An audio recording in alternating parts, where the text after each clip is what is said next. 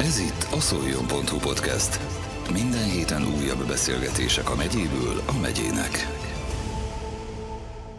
Bizonytalankodott, nekivágott, megérkezett, kinyílt, majd sztárban sztár lett.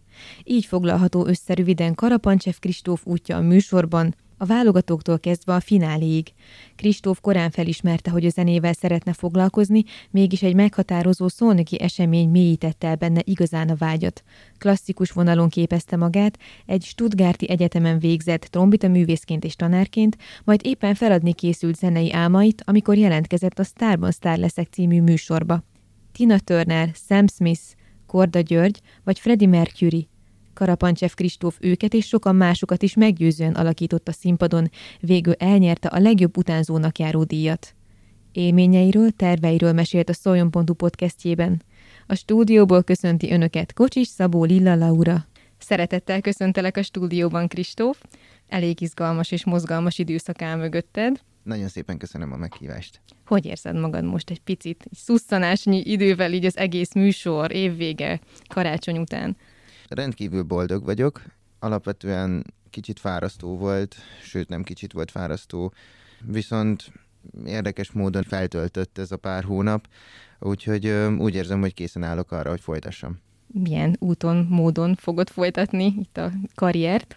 Szeretnék minél többet koncertezni, most már inkább saját dalaimmal, új dalokat kiadni, klipeket forgatni hozzájuk, illetve zenekarnak a szervezésébe is kezdtem, ami úgy néz ki, hogy most már kezd készen állni. Hú, ez jó hangzik. Vannak benne esetleg olyan lendőtagok, akikkel a műsor folyamán barátkoztál össze, vagy a műsorban találkoztál? Vagy tőlük független? Nem, tőlük teljesen független.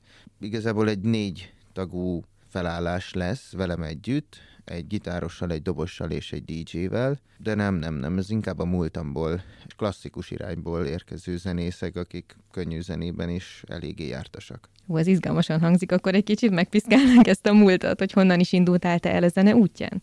Hát én ugye valamikor nagyon kicsi koromban elkezdtem trombitálni zeneiskolában, és aztán úgy döntöttem tinédzser koromban, hogy elkezdek tanulni gitározni magamtól, mert volt otthon egy gitárunk, egyébként ez csak így jött nekem. Elkezdtem azt úgy gyakorolgatni, pengetgetni, utána néztem YouTube-on, videón, videókon, pontosabban, hogy hogyan kell gitározni, és hát nem sokkal később egyébként alapítottunk is egy bandát, négy másik sráccal. Az volt a nevünk, hogy Waves, és egy évig voltunk aktívak, Hát akkor ez egy nagyon gyümölcsöző dolog volt onnantól kezdve, hogy te elkezdtél, hm, tanulok már egy kis gitárt című dologba belefogni, és akkor hamarosan ennek, tehát akkor mondhatjuk, hogy valójában neked erős érzéked volt a zenéhez mindig, vagy legalábbis ez a példa ezt mutatja. Mm, az szerintem nem én vagyok az, akinek meg kell ítélni ezt saját magamról, viszont az biztos, hogy engem mindig is érdekelt a rockzene, a, úgy általánosságban véve a könnyű zene, és a gitározás az kifejezetten egy olyan dolog volt, ami gyermeki lelkesedést váltott ki belőlem, és valószínűleg ennek köszönhető az, hogy relatíve gyorsan sikerült egy bizonyos szintig eljutnom Értem. a gitáron. Én ezzel magyarázom. Értem. Hát sokszor a lelkesedés a legtöbb, ami elvihet minket messzire. Na és mi volt a bandával? Hogyan alakult a sorsotok? Bandával megnyitottuk a leges-legelső ízfesztet, és uh, hát ez nagyon nagy dolog.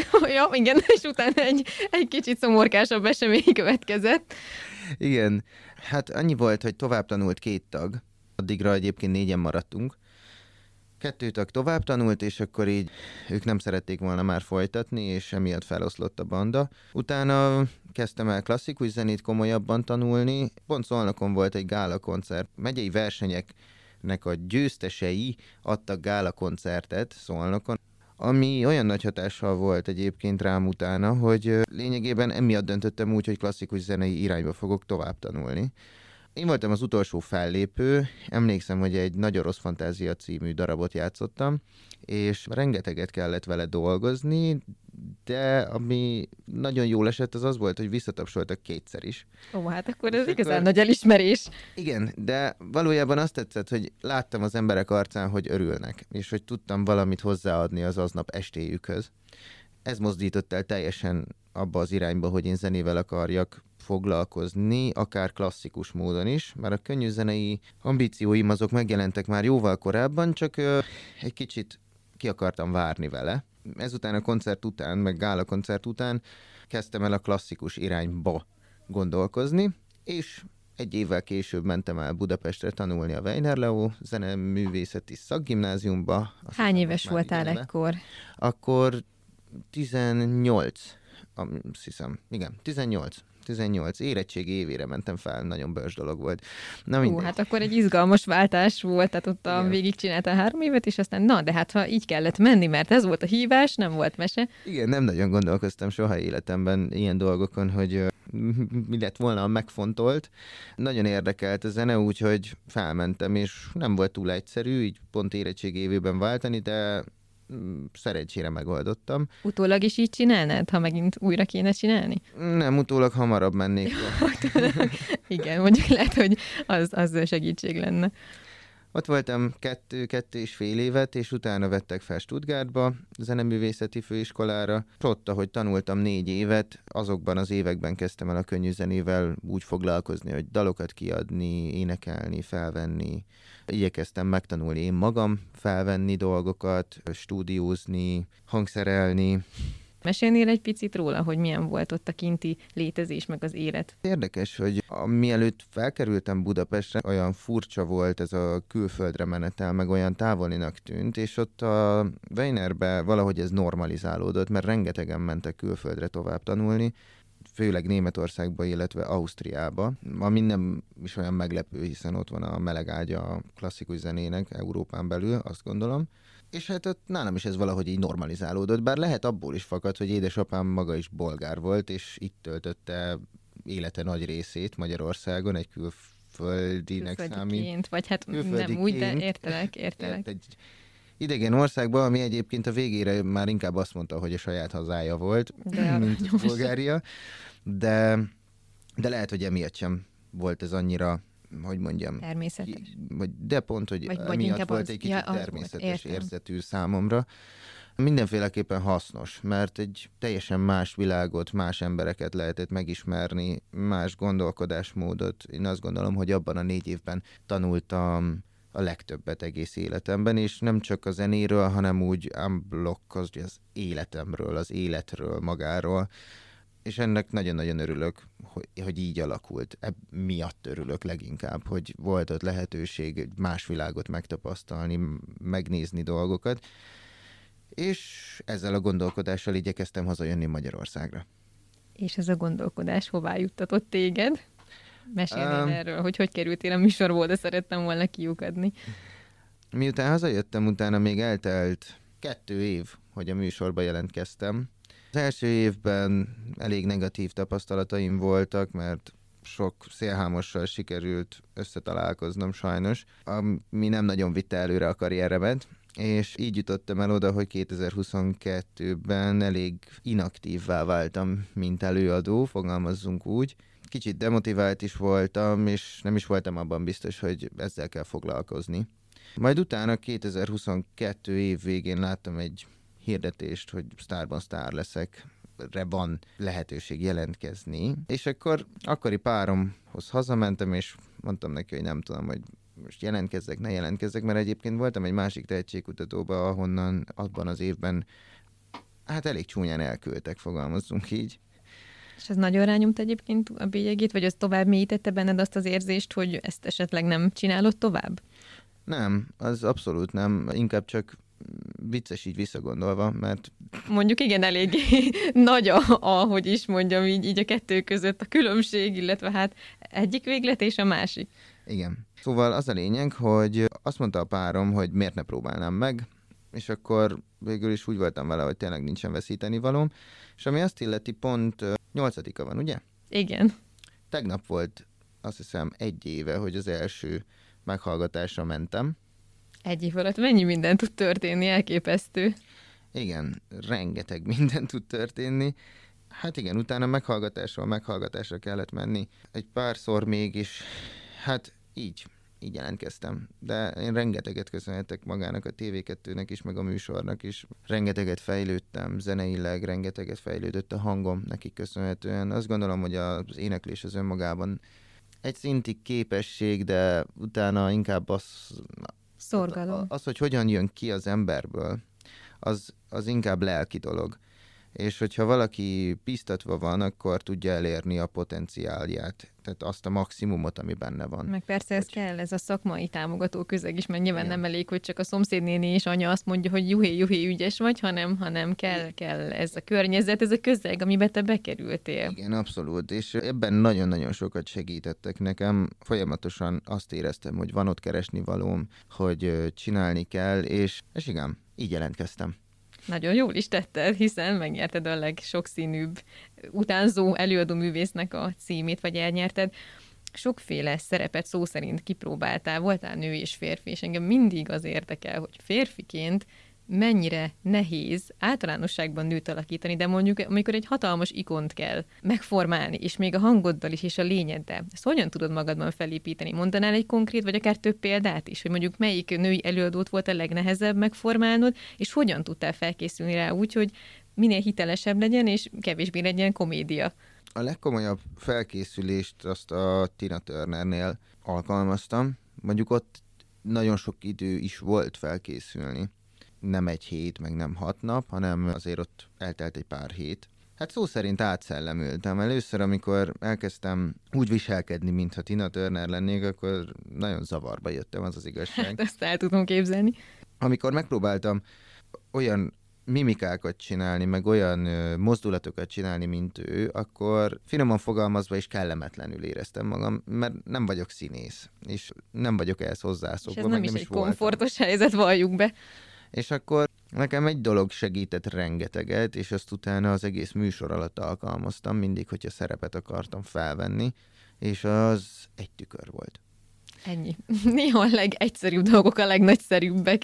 Tényleg, tehát rájöttem, hogyha én saját magamat elfogadom, tehát, hogyha én el tudom azt fogadni, hogy én most egy szerepbe vagyok, és nem ez vagyok én, de most ez kell, akkor mások is így fognak látni, és nem fogják félreérteni, mert zavarba ejtő. Ténylegesen, szerintem hát, férfi hallgatók biztos együtt értenek velem, hogy, hogy nem szívesen vagyunk nőnek öltöztetve. Hát meg magas sarkú, meg a keblek, és a többi, és a többi. Viszont a hangod az elképesztő, tehát tényleg én, én egyébként az egyik kedvencem, megmondom neked így őszintén, Tina Turner volt, egyébként is én magam is szeretem őt, és bizony és most meg én mondom, hogy sok hallgató egyet érthet velem, hogy azért ilyenkor van az emberben egy nagyobb fajta várakozás, elvárás, hogy na, ezt megugrani azért nem lehet kis piskóta, de neked tényleg sikerült. Köszönöm. Melyik volt a legkomolyabb, vagy leg, leginkább méreható visszajelzés számodra, akár mondjuk így a mentorok részéről, akár, akár bárkitől, amire azt mondod, hogy fú, ez most tényleg annyira, annyira bement, hogy ebből te nagyon építkezni tudsz.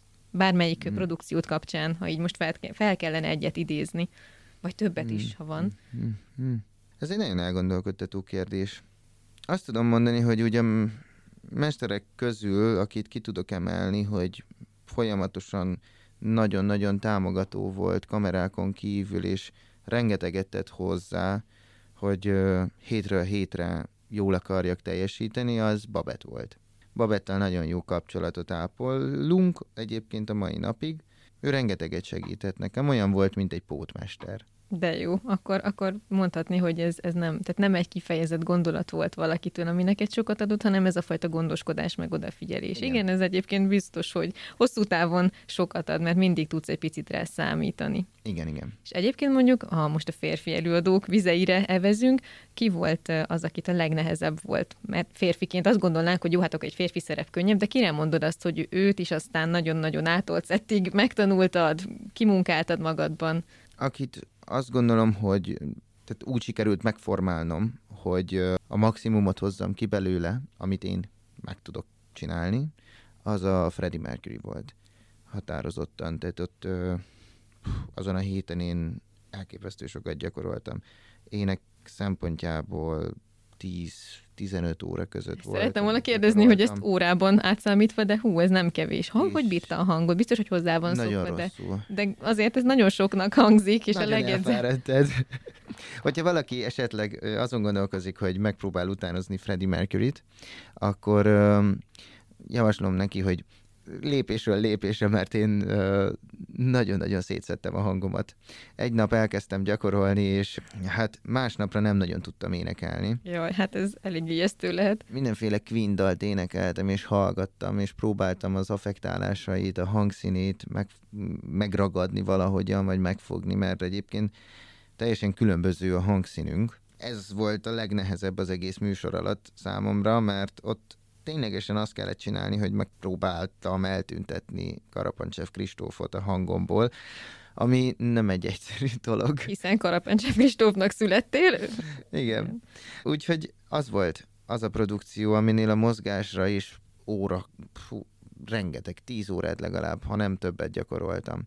És ebben nincs benne ugye a próba, amit egyébként a próbákkal töltöttünk, nagyon-nagyon komolyan vettem több szempontból is. Az egyik, hogy példaképen volt világ életemben, a másik az, hogy ö, úgy gondoltam, hogy nagyon bele lehet fürödni ebbe a dologba, hogyha nem úgy sül el, mert rengetegen szeretik, és még többen tisztelik. Úgyhogy nem akartam véletlenül sem azt, hogy egy gyenge utánzat legyen, és hál' Istennek a visszajelzések azt mutatták nekem, hogy a legtöbb embernek elnyerte a tetszését, aminek nagyon-nagyon örültem.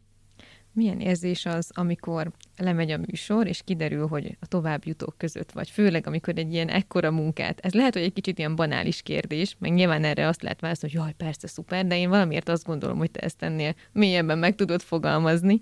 Fú, tovább jutni az olyan volt számomra egyébként, hogy ö, én az egész műsort, mikor elkezdtem, már az égelőkről beszéljünk, mert amikor elkezdtem, akkor teljesen őszintén mondom, és ezt szerintem többször mondtam is, hogy én azt gondoltam, hogy úgyis ki fogok esni. Hát ez, igen, elég, elég furcsa már ebből a távolságból nézni, hogy ilyen is volt, de ugye ez egy folyamat, meg, meg ez egy építkezés. Igen.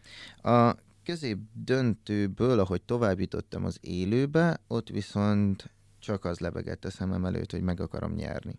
Emiatt, amikor tovább jutottam egy-egy élő műsorban, akkor azt éreztem, hogy megnyugodtam. Mert ugye addig az a görcs volt bennem, hogy a saját magam által felállított elváráshoz tovább kell jutnom, hiszen hogyha kiesek valamelyik körben, akkor nem fogom megnyerni. Bocsi, erősebb volt ö, ehhez hogy is mondjam, tartani magad, vagy, vagy ennek az elvárásnak megfelelni, mint mondjuk így a külső elvárásnak, amit akár a mesterek, vagy a közönség részéről éreztél? Tehát nehezebb megfelelni a saját magad számára állított feltételeknek, vagy elvárásoknak? Mm, másmilyen. Azt mondanám inkább. Nem mondanám, hogy hogy nehezebb, de az biztos, hogy teljesen más. Igyekeztem ráadásul egy nagyon-nagyon-nagyon magas elvárást kitűzni, azért, hogy minden más, amit elém raknak, az alacsonyabb legyen. Mert ugye azon túlmenően, hogy megnyerem a műsort, nem nagyon tudnak olyat elém rakni, ami, ami ezzel versenyzik. Ez valahol tudatos volt bennem, mert tényleg azt szerettem volna, hogy előre lépjen a karrierem. Én nagyon-nagyon szeretnék ezzel foglalkozni, nagyon-nagyon szerettem volna, és nagyon-nagyon sajnáltam azt, hogy majdnem feladtam lényegében egy évvel ezelőtt, és annyira hálás voltam a műsornak, hogy úgy éreztem, hogy meg kell nyernem, hogy, hogy visszanyerhessem a hitemet abban, hogy, hogy van keresni valóm ebben az egész szakmában. Hát amikor ez sikerült, akkor viszont nem tudom, egy-két hétig fel se fogtam lényegében, hogy mi történt. Igen, egyébként ez is olyan érdekes lehet, hogy történik itt ez a sok minden, meg hétről hétre megy a készülés, és amikor már szinte hozzászoksz, hogy egyébként a részese vagy ennek a műsornak benne vagy és csinálod, egyszer csak lehet, hogy van olyan, hogy megáll az ember, hogy ó, és tényleg itt vagyok, és már addigra lehet, hogy ott tart az ember, hogy oh, már a finálé, már mindjárt eldől, hogy ki. Milyenek voltak azok a pillanatok, amikor ott a véghajrában már csak arra kellett várni, hogy, hogy ki mondja Tilla, hogy na akkor ki a, hát, a győzelem? Ezek a pillanatok voltak azok, amik uh, szerintem elvettek egy pár évet mindannyiunk életéből. és adtak plusz pár őszhajszálat. Igen. Egyébként tényleg néztem is, hogy beőszült a hajam itt a bal oldalon. Na tessék, ugye, ugye? Um, viccen kívül borzalmasan stresszes volt, és uh, igyekeztem mosolyogni, mert nem annyira akartam ezt mutatni az embereknek, hogy mennyire nagyon rettegek, de, de De, de rendesebben voltam tojva ott, amikor ott álltunk, és hát én nagyon bíztam benne, hogy sikerült meggyőzni a nézőket arról, hogy megérdemlem, hogy megnyerjem, de úgy voltam vele egyébként, hogy ha nem nyerem meg, akkor is rengeteget kaptam ettől a műsortól, mert szerencsére azt mondhatom, hogy azóta is jó kapcsolatot ápolok a Szikora Robival, illetve a Balázs Kláriékkal, valamilyen szinten többet ér, mint bármi. Meg az a lendület, a visszakapott lendület, amiről Igen. meséltél. Tehát gyakorlatilag te már így is úgy is győztesen álltál ott, persze habatortán a legvége. Igen, de mindenféleképpen nagyon stresszes voltam. így, így tudom Teljesen megfogalmazni, de szerintem, hogyha valaki visszanézi esetleg, akkor az arcomon rajta van minden, mert én azt vettem észre, hogy mondtam, ilyen elfuserált fejeket vágni, mint amilyeneket Ezt én nem csak te belülről érzed, vagy érezted úgy, vagy, vagy igen, amikor az ember visszanézi magát, akkor hajlamos egy kicsit kritikusabb lenni, de szerintem teljesen természetes. Egyébként, ha már az arcoknál tartunk, az is megfordult itt bennem is, kicsit visszacsatolva itt a szerepekhez, hogy melyik karaktert kellett mondjuk a legtovább előkészíteni ott a smink szobában, vagy így a maszkírozásnál, hogy ahol azt mondtad, hogy már Istenem, már nagyon régóta itt ülök, és mikor lesz ennek vége, az egyébként nagyon meglepő módon az Adam Lambert volt. Ó, oh, nem is hittem volna. Nem, szerintem sem gondolja sok ember, mert ugye Kordot Gyuri bácsinál eléggé lettem maszkírozva, de ugyanígy Sam Smithnél is. És ők sem tartottak olyan sokáig, nem, mint Adam Lambert. Nem, Sam Smithhez előkészülni volt három óra. Ó, hát azért az sem annyira rövid. Nem, nem rövid. Freddyhez három, talán kettő és fél. Gyuri bácsinak, mm, ha jól emlékszem, kettő, fél, három. Na, akkor itt átlagban nagyjából ugyanennyi volt, és akkor meddig készült? Négy és fél Adam Lambert. Ú, hát akkor aztán az... Igen, ott a maszkírozáson volt kettő óra, és kettő óra volt az a smink a szemem körül. Az... Na, inkább annál a kettő óras sminknél volt az, az volt, mikor lesz már vége, és mondtam is, a Barbarának hívták a sminkest, aki csinálta ezt, egyébként nagyon-nagyon ő volt a kedvenc sminkesem, ő sminkelt engem Tina Turner és ő, oh. ő vette el a sminkszüzességemet. hát ezt a kifejezést sem hallottam mi.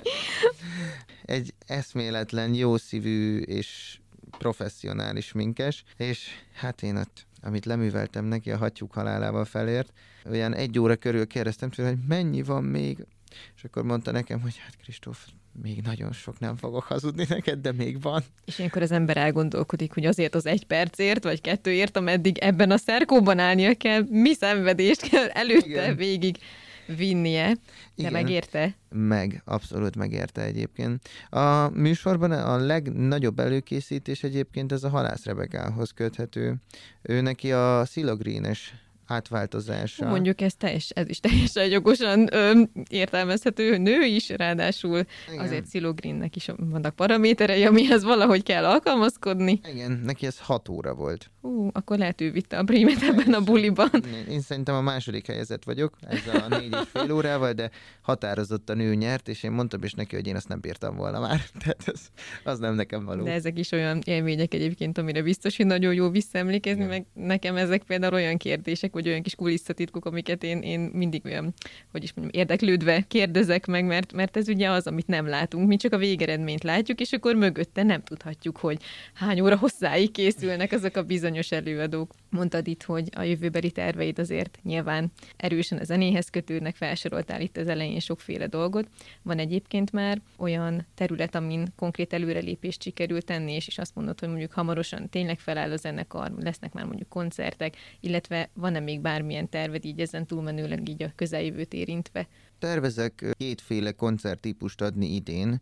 Az egyik az egy egyéni koncerttípus lesz, ami ez az alap történő éneklés, illetve lesz egy olyan, ami meghirdetett koncert lesz, és ott lesz a zenekarnak jelentősége. A jövőben nagyon szeretném, hogy csak utóbbi maradjon majd, mert úgy gondolom, hogy sokkal nagyobb szórakoztató jellege van, és sokkal nagyobb élményt tud adni az embereknek is az, hogyha élő zenét hallanak, élő emberek által kreálva, de természetesen a fair playback fellépések is olyanok, hogy ha magát adja az ember, és már pedig én nagyon szeretek énekelni, akkor azt gondolom, hogy sikerül az embereket. És másokat is jól tudsz adni, úgyhogy a te esetedben erről is beszélhetünk.